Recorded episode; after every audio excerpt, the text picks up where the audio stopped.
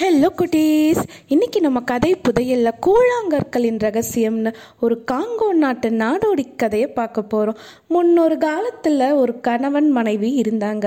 கணவனோட பெயர் ஜான் மனைவியோட பெயர் கிலாரா. அவங்க ரெண்டு பேருக்கும் குழந்தையே இல்லை. ரெண்டு பேரும் வயல்வெளியில் காலையில் இருந்து இரவு வரைக்கும் வேலை செய்வாங்க. அவங்களோட வீடு வயல்ல இருந்து கொஞ்சம் தூரத்தில் தான் இருந்தது. ஒரு நாள் ரெண்டு பேரும் மாலையில் கால்வாய் கரையோரமாக நடந்து வீட்டுக்கு திரும்பி போய்கிட்டு இருந்தாங்க. கில்லாரா குனிஞ்சி கீழே கடந்த ரெண்டு வெண்மை நிற கூழாங்கற்களை எடுத்தா கற்கள் பார்த்தோம்னா ரொம்ப அழகா இருந்தது. எதற்காக கற்களை எடுக்கிற அப்படின்னு ஜான் தன்னுடைய மனைவி கிட்ட கேட்டான். கத்திகளை தீட்டுவதற்கு இது உதவும் அப்படின்னு கிளாரா சொன்னா. வீட்டுக்கு வந்து முன்கதவு பக்கத்துல தரையில கற்களை வச்சா ஜான் நடுப்ப பத்த வச்சா கிளாரா சமையல் செஞ்சு முடிச்சா ரெண்டு பேரும் சாப்பிட்டு தூங்கிட்டாங்க. அடுத்த நாள் காலையில ரெண்டு பேரும் வேலைக்கு போயிட்டு வீட்டுக்கு திரும்புறாங்க. அவங்களுக்கு ஒரு பெரிய ஆச்சரியம் காத்துட்டு இருந்தது அவங்க உடைகளை யாரோ இஸ்திரி செஞ்சுருக்காங்க. வீடு சுத்தமாக இருந்தது. உணவும் சமைக்கப்பட்டு இருந்தது. இந்த வேலையை யார் செஞ்சுருப்பாங்க? அப்படின்னு ரெண்டு பேரும் ஆச்சரியப்பட்டாங்க. எங்கே போய் தேடினாலும் யார் வந்ததற்கான அடையாளமும் அங்கே இல்லை. இது வினோதமாக இருக்குது அப்படின்னு கிலாரா சொன்னா.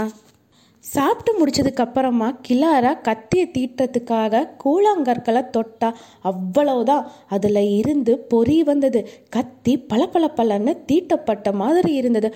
ஒவ்வொரு நாள் மாலையும் அவங்க திரும்பும் போது வீட்டு வேலைகள் முடிக்கப்பட்டிருக்கிறத அவங்க கவனிக்கிறாங்க. சில நாட்கள் அவங்க மதியம் வீட்டுக்கு திரும்பும் போது வேலைகள் அரைகுறையாக செஞ்சது மாதிரி இருக்கும். அப்பதான் நிறுத்தப்பட்டது போல இருக்கும். வயல்வெளிக்கு போயிட்டு திரும்பி வந்தால் அரைகுறை வேலைகள் முடிக்க வைக்கப்பட்டு இருக்கும்.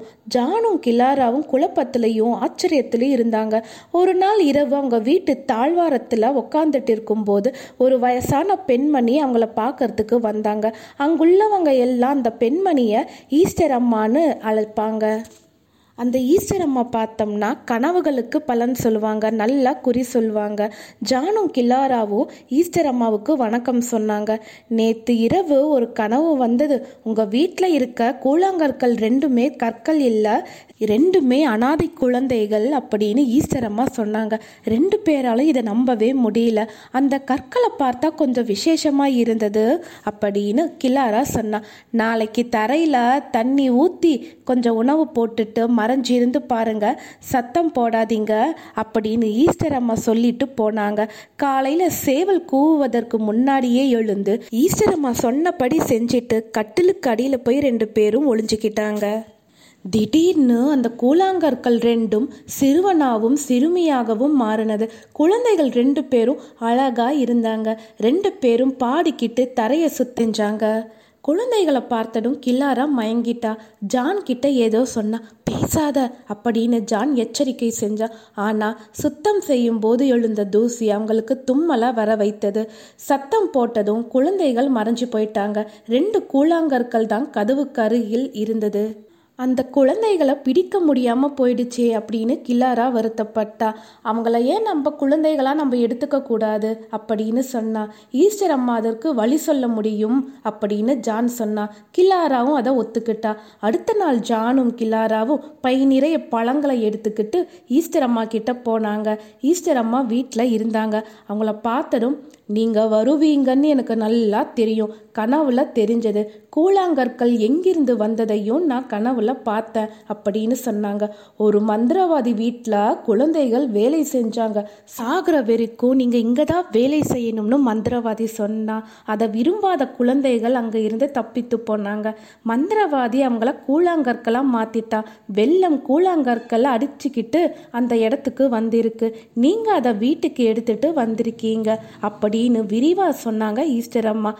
கூழாங்கற்களாக இருக்கும் அவங்கள குழந்தைகளாக மாற்றுவதற்கு வேறு ஏதாவது வழி இருக்கா அப்படின்னு ஜான் கேட்டான். ஆ வழி இருக்கு. அதற்கு நீங்கள் மூன்று பொருட்களை கொண்டுட்டு வரணும் அப்படின்னு சொன்னாங்க. என்ன பொருட்கள்னு கிலாரா கேட்டா?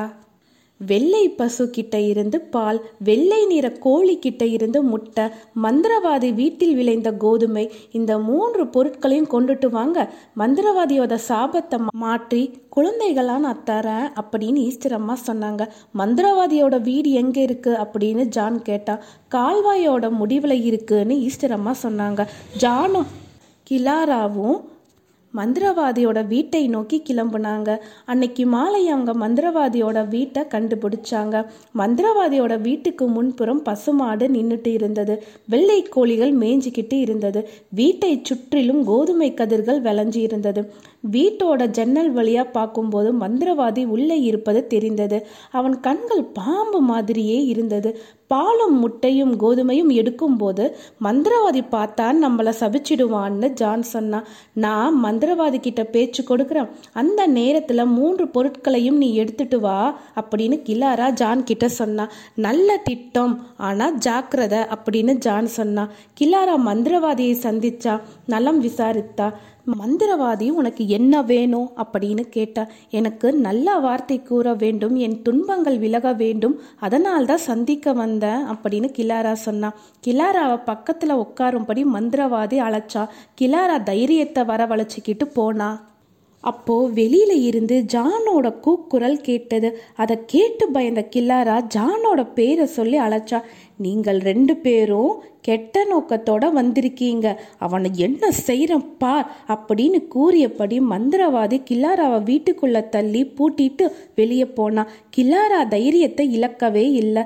மந்திரவாதியோட உயிர் இங்க இருக்கிற ஏதாவது ஒரு பொருளை இருக்கான்னு பார்த்தா அங்கிருந்த மேஜை மேல நிறைய பாட்டில்கள் இருந்தது திரவங்கள் இருந்தது. அதற்குள் சிலந்தி பூச்சிகள் கரப்பான் பூச்சிகள் இருந்தது. ஒரு எலியோட எலும்புக்கூடு ஒன்றும் மறைவான இடத்துல இருந்தது.